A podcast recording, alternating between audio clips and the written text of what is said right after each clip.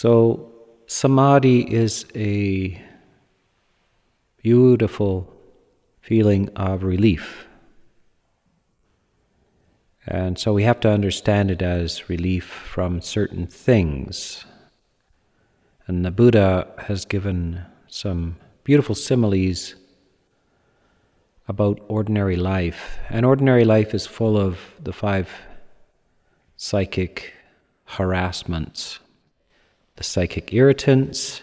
There's so many ways to say it the hindrances, the bummers,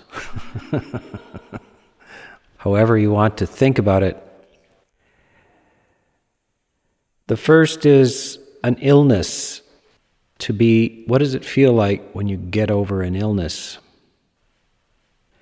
Pain in the body, or nausea, or dizziness, or fevers, all kinds of these illnesses. So, jhana and samadhi are the equivalent of being free from illness. And what is this illness that we experience regularly? Of course, the body, but it is actually anger and any form of aversion, disapproval is a form of illness. It always comes connected to a very unpleasant feeling. So, one of the ways we can know about what samadhi is, is that it's the opposite of feeling sick it's to feel really well. I mean, you get this feeling of wellness in the company of, you know, sometimes good friends. And, and I come back to this. Essentially, it always comes back to the best feelings we ever had in our life, and that is some form of completion, some form of feeling together that is collected within oneself, feeling healthy, feeling centered, feeling present. Whenever you've had those feelings, those are the kind of feelings that are intrinsic to the samadhi, to jhana. And the opposite is this anger. The second one is debt, is being burdened, the feeling of being submerged in debt. Some of you might not have had the pleasure of being in debt. but if you can relate to, you know, gigantic student loans or heavy mortgages with not being able to figure out where the money's going to come from, or debt. Even there's all kinds of debt, like you owe somebody something. You have some relatives that you really do not particularly enjoy their company, but you kind of have a debt to go and deal with them and whatever. There are debts And what does it feel like to be out of debt? That's a feeling of relief, profound feeling of relief. Debt is an interesting thing because part of it is there is a certain amount of joy in getting the money, but then you have to give it back, right? So, debt is the simile for desire, wanting, wishing for, hoping for. And that has its upside, it, the anticipation of getting what you want, but at the same time, the lack of having what you want.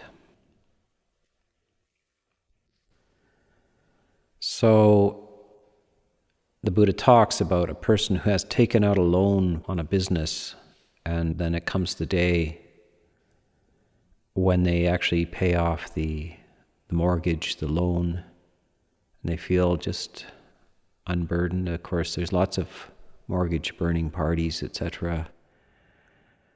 So, this is desire, and samadhi is the mortgage burning party. It is the final payment on the debt. It's gone. So, samadhi has a couple of characteristics. One is it's just positive in itself, it's a positive, beautiful feeling, but it also partakes of relief. There's a little kind of awareness and voice in one that is just celebrating being out of this, over the sickness and out of the debt. And by the way, those two can come in, you can have both. and in fact, it's a particularly interesting experience that people, when they get sick, they often go into debt as well. So they feel the debt mounting up, and there's nothing they can do about it, the sickness. So you can imagine if some nice person comes along and cures your illness and relieves the debt, that would be nice. Very, very nice. In fact, you are isolated from this uh, little thing going on in the world today. I mean, this talk will now be dated to the coronavirus. but one of the big problems is for a lot of people who are not wealthy and, and so forth is that they can't afford to be sick. And yet, that's how it spreads as you go to work because you can't afford not to go to work and you go to work sick, and that's how it starts to spread. so you, you got this terrible dilemma between debt and illness. The next one is that when you go to work in debt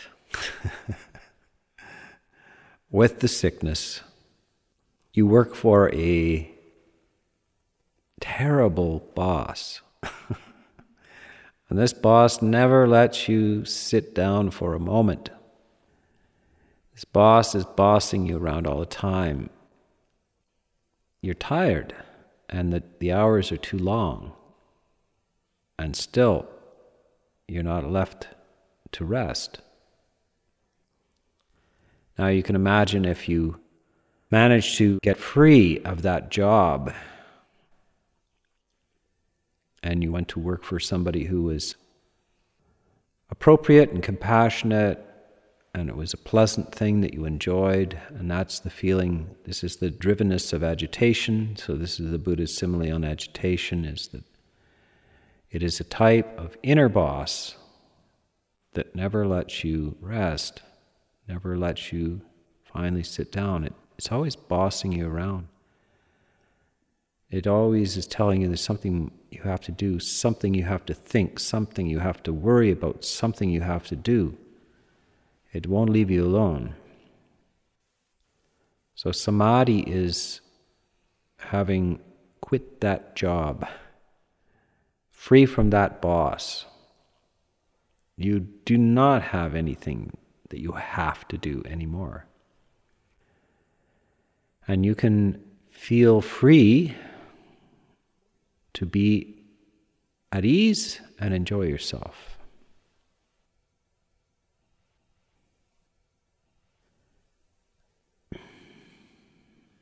And then there is prison.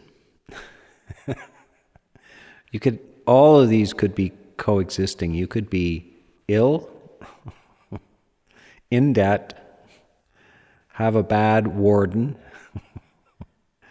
and be locked in a cell. and that being locked in a cell is the heaviness of lack of energy and sloth. And that is the feeling of being weighted down, trapped, unable to be free, heaviness. And this is also lifted in samadhi. So one of the characteristics of samadhi, all the samadhis, is that you really feel that you are not being suppressed, held down. You are energized. You feel free.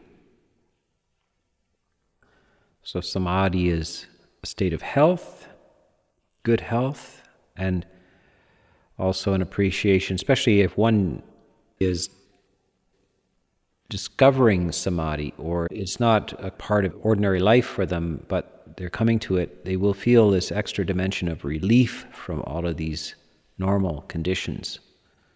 They will feel a relief from the normal, frequent illnesses that we have. Now, that frequent illnesses that we frequently are angry, at least annoyed, sometimes irritated, sometimes furious. This is just a common part of existence.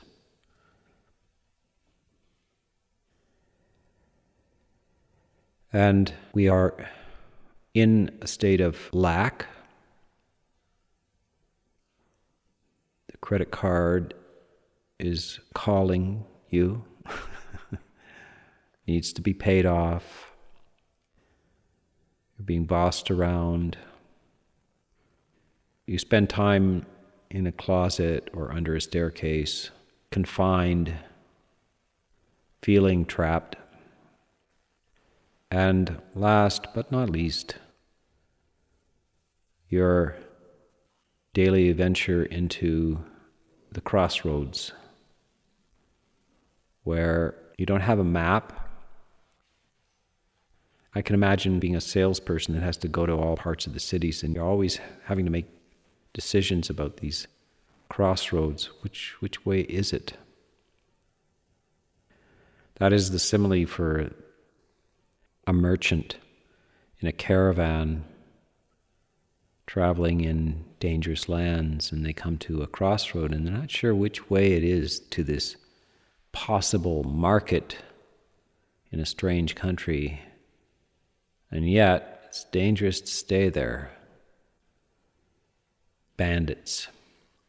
So you have to make a move, but you're you can't. And then finally some sign comes along, you see birds in one direction or you see smoke or something like this, and then you ah, you feel this relief. That's the way. That is the fifth hindrance of doubt. It's summarized in the feeling of anxiety, where you can't, you don't know whether to go backwards or forwards. You know, this kind of human condition of fight or flight. Animals all have it, and we have it. We used to be animals.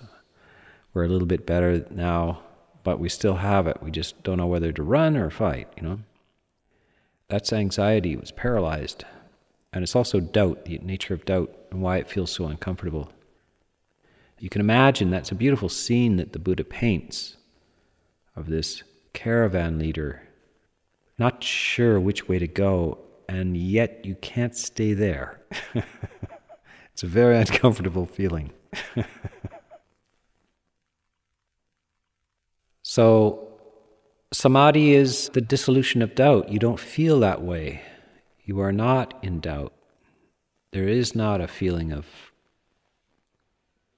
the decision between fight or flight. You feel relieved. You have made the right choice. And samadhi tells you you have. It tells you there's nothing to fear. It tells you everything's all right. And so, if that arises within close proximity to having had any of those hindrances, then you're going to feel two things. You're going to feel the pleasant quality of this stillness and the joy of just appreciating it. And also, you're going to feel a sense of gratitude and relief. I think whenever we feel relief, we often feel grateful. And we'll feel grateful for a lot of things, mostly other people, because we learn about this possibility in life from other people. And we also we might feel kind of an extra dimension of it because we realize that a lot of people will never hear this. They'll never hear about such a thing as samadhi or jhana or the possibility of liberation through insight and enlightenment. And that means they would be condemned to a very hard life. And there's a lot of people that on this planet that live a very, very hard life. They they live in hopeless situations of poverty and fear, and there's no way out. And why is that? Of course, quite often it's because uh, lack of skills, education. And so when skills and education are brought in and one learns how to make a livelihood and how to improve one's life, one has enormous gratitude for that because there's a relief of all kinds of distress and pain and problems. Eh? So this teaching on samadhi is is the skill. It's truly wealth and how to make a livelihood. As the Buddha talks about the blessings of having skills that give you a livelihood and how to use that is also part of the skill and how to maintain that. And if you're being in a situation where you can't make a living, it's a terrible thing. And so that's a blessing, but it's still it's still outward.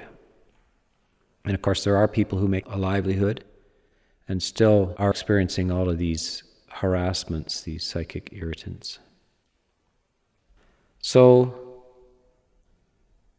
this is really the skill, the inner skill that allows you to escape the, the impoverished inner life, the ignorance and impoverishment of not knowing how to live the good life how to feel the good life because it's not an idea about the good life, it's the feeling of the good life. So, samadhi is the feeling of the Dhamma, which is described, it's endlessly described as, as beautiful. And something which is devoid of feeling is not beautiful. It's there's, it's always a beautiful feeling. And so it can be had in the midst of all kinds of situations. And, uh, and strangely enough, you can be in debt, sick, and have a bad boss and still have samadhi and still be well. you can even be in a bad monastery with a bad habit. and still feel well. so, this is a, a, profound skill which transcends situations. And that's a nice word transcendental. Of course, you'll make the association with transcendental meditation, but it's not that. There is in Buddhism transcendental meditation. Transcendental is a nice translation of the chain of dependent origination in the positive direction. So often we see the the structure of conditioning shows how how you are trapped, how one thing leads to another, but it also works in the reverse direction. When certain causes are put in, they inevitably transcend or rise above and cross over. To transcend is to cross over into a dimension of being which you cannot cease from praising it. If you feel it, you never can say anything bad about it. It's like a beautiful person that comes into your life, very or it's hard to come across really beautiful people that come into your life, but dogs, now there you go. So there's a lot of them dogs, cats. I mean, just what do you say at the end of their lives, their 12 year life? You know, it's like, wow, you know, 100% loyal, always loving, never judgmental. What can I say? And just eat anything they get. always up for a walk, always. So, this is something you, you have a heart connection with, but the samadhi and the experience of it is of that kind of beauty, you know. We have figures in history that inspire us and people in our lives that inspire us and we just they're we never think of them without feeling some beauty. And that's the word kalyana, beautiful, beautiful friends. We never think of them without a feeling of appreciation and beauty. So, if we find our way to the samadhi, we can never think of it except as beautiful. It's almost like a beautiful city, you know. I don't know. Venice or some place like that, you know. These cities, they're metaphors, really. Of course, the Buddha himself uses this, the city of Nibbana. He describes Nibbana as a city. So he's talking about the beautiful proportions and etc. of these states that you enter into. It's like entering into a, another dimension. Of course, we also talk about it as the mansions of heaven. It's also in, in other spiritual traditions like Christianity, they talk about the mansions of heaven. These are beautiful emotional states which you could never have a you can never say a bad word about it. You can never have a bad thought about it. You can never regret it. You can never you can never see it in a critical light. Any kind of great literature or art it's only great in that there is some notion of that possibility, the, the truly good, the truly beautiful.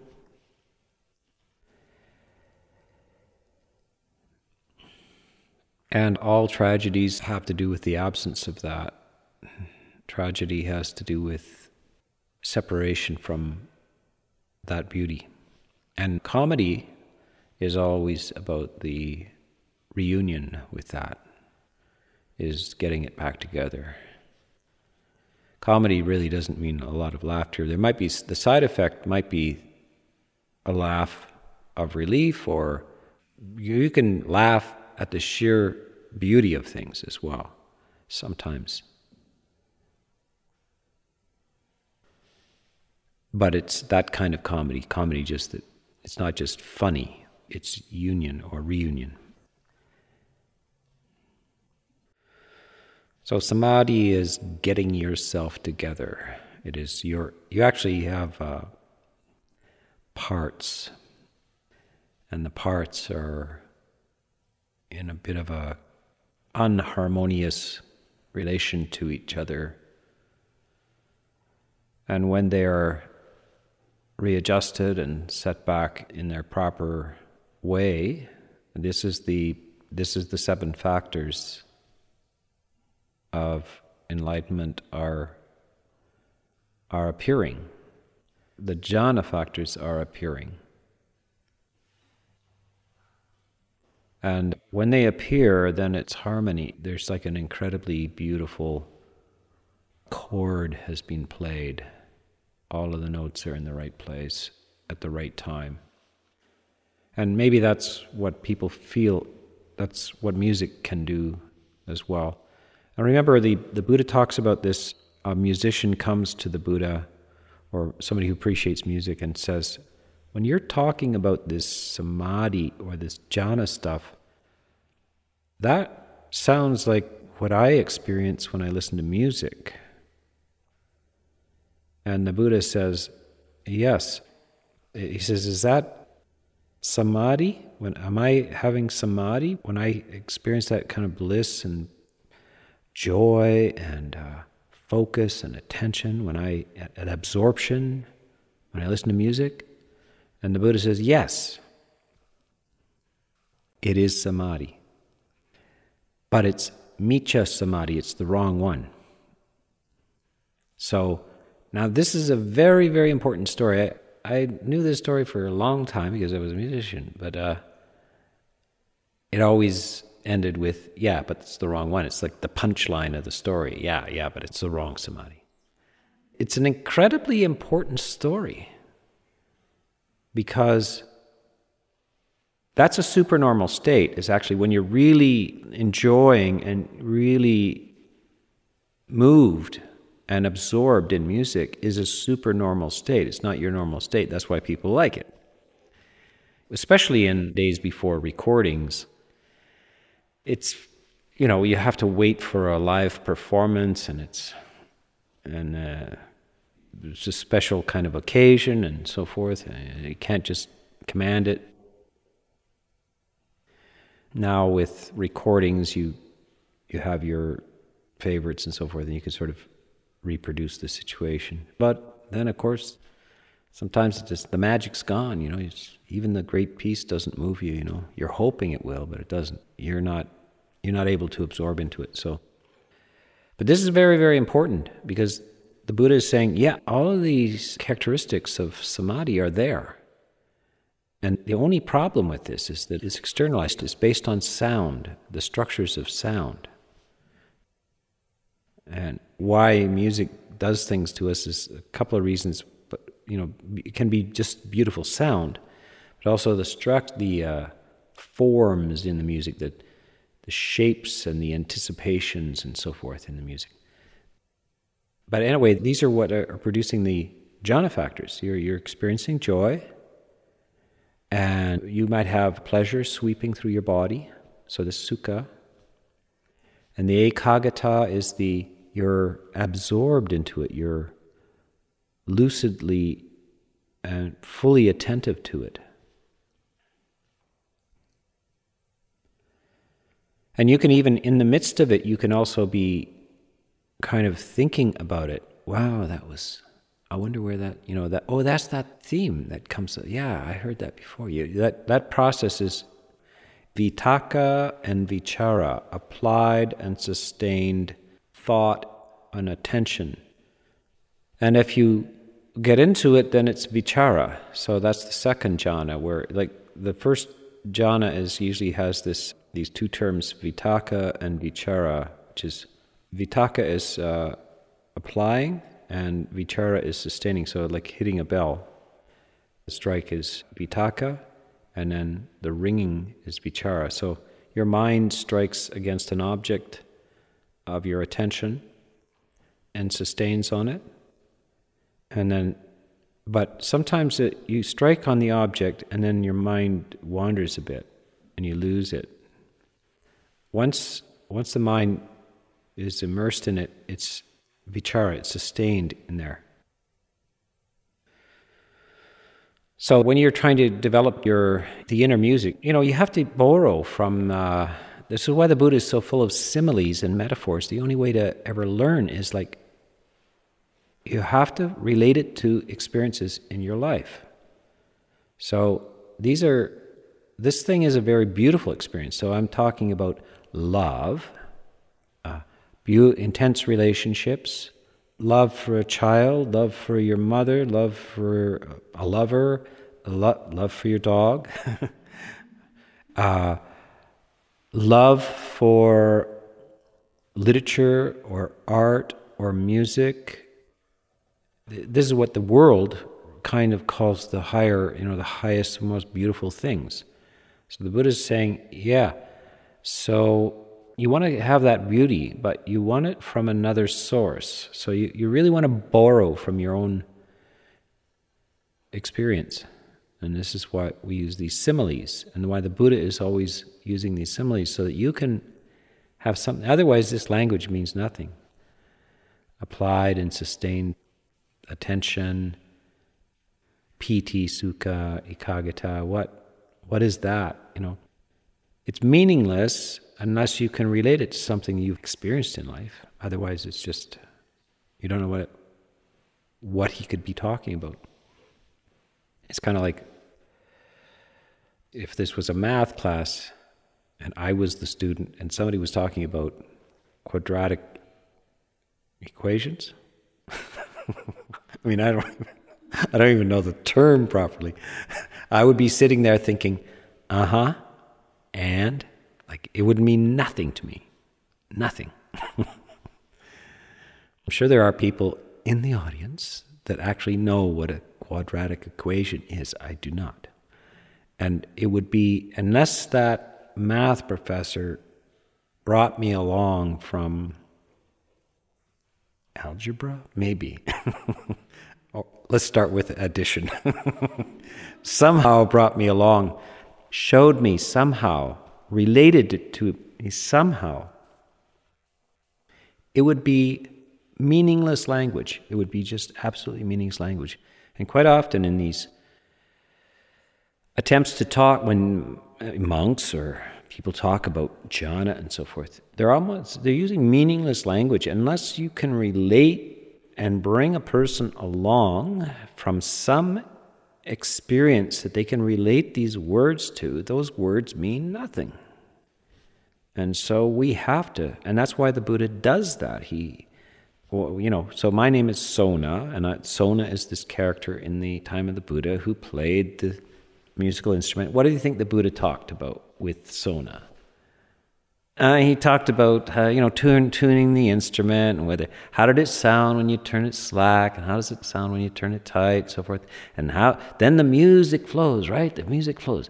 Now take that idea and apply it to your your practice. Yes, and then the, if you if you walk all night and you make your feet bleed, then that's too tight, isn't it? and if you sleep all day in the hammock, then that's too slack. And none of those will make good music, will they? so we really need to reach in also into our own life to find the similes. These are the bridges. This is how we get there. Say, where, what is this about? What am I trying to do here? It's apparently something beautiful. What do I remember having experienced as beautiful? What could I imagine having experienced as beautiful? So we want to reach in and say, now, can I bring that? Can I find my way to that? And so, but I'm going to use these tools instead of going, we're not all going to just bring out the stereo and listen to Mozart. We're going to we're going to use the breath, but we're going to have a motivation. We're going to say, what, what am I what am I trying to get to here? I'm trying to find my way into this in something that's very beautiful. First of all, it's beautiful because all of that stuff, the illness, the debt, the bad boss, the the prison cell and the crossroads are gone. I'm not allowed to worry, not allowed to be angry. It can't be any of those things. That has to go. And isn't that nice? Really nice not to have to. That includes remorse, guilt, regret fear for the future, fear for the present. All of these things, you're being invited by the Buddha to say, just stop that. And he's not, he's not asking what you may have done or what's coming up in your life or anything like that. He's saying, I don't care. You have to drop those feelings. You can't, these, it's mutually exclusive. You cannot have those things and enter into this realm, this thing called the jhana, the samadhi. You can't bring that stuff in here, it has to be left outside. The only person preventing you from going in there is you. So you're allowed to leave those things outside. There's no obligation in your sense of what it is to be even a good person to have those things. He's saying, drop those things. There's some great examples of monks and nuns who were lived a less than admirable life before they were, and they got in there. They did a lot worse things than anybody in this room ever thought of doing. and they got in there. So you're allowed to. You're allowed to get in there. This is something, this is a social voice within us that makes us think we have to talk to ourselves in a certain way and scold ourselves in a certain way. But the Buddha is just saying, look, you know, I'm telling you, you don't have to do that. You really can drop that. If you do, you will be rewarded. And that actually is something called faith. So you're, you're actually taking a chance on this. You're going to say, look, this is the famous Buddha. I mean, he, this is what he's saying. I'm allowed to. I'm allowed to do this. Why don't I just take him up on it? Why don't I just stop that stuff that I always do and see if I can? Just test him. See if it's true that you can do this. And if you can, that's nice to know. that's something that you can actually step into that freedom. You're not compelled by that. You're not bound by that. You're not obliged by that. You can actually drop that stuff. And then see. And remember, he said it, it's going to feel good. And so just test him on that as well. It will feel good. How can it not feel good? It's just automatic. It's, again, he's saying, he gives that beautiful simile of rain falling and then turning into rivulets and then into streams and into ponds and into waterfalls and into rivers and then flowing to the ocean. He says, none of that is, you don't have to wish for any of that. You don't have to hope that the rivulet turns into a stream or that when the pond fills up that it'll overflow. You don't have to hope that it happens. It does. It just does. So this is his uh, simile for the positive. This is the transcendental dependent origination. Transcendental in the positive direction. It's just rain accumulating, streams, and overflowing. And this is the word he uses there is no need to wish. If one has fulfilled this primary condition, there is no need to wish. May this happen. For instance, samadhi. For one who has samadhi, there is no need to wish. May wisdom arise. Wisdom rises and swells out of samadhi. If one has confidence, this is a form of faith in this process, there is no need to wish. May joy and serenity arise. Joy and serenity arises naturally out of that trust, confidence, faith in that, in that you're allowed to do that. These are natural processes that just flow in that direction. So that's you have to test it, you know. Give it a shot. So I leave that for your reflection tonight.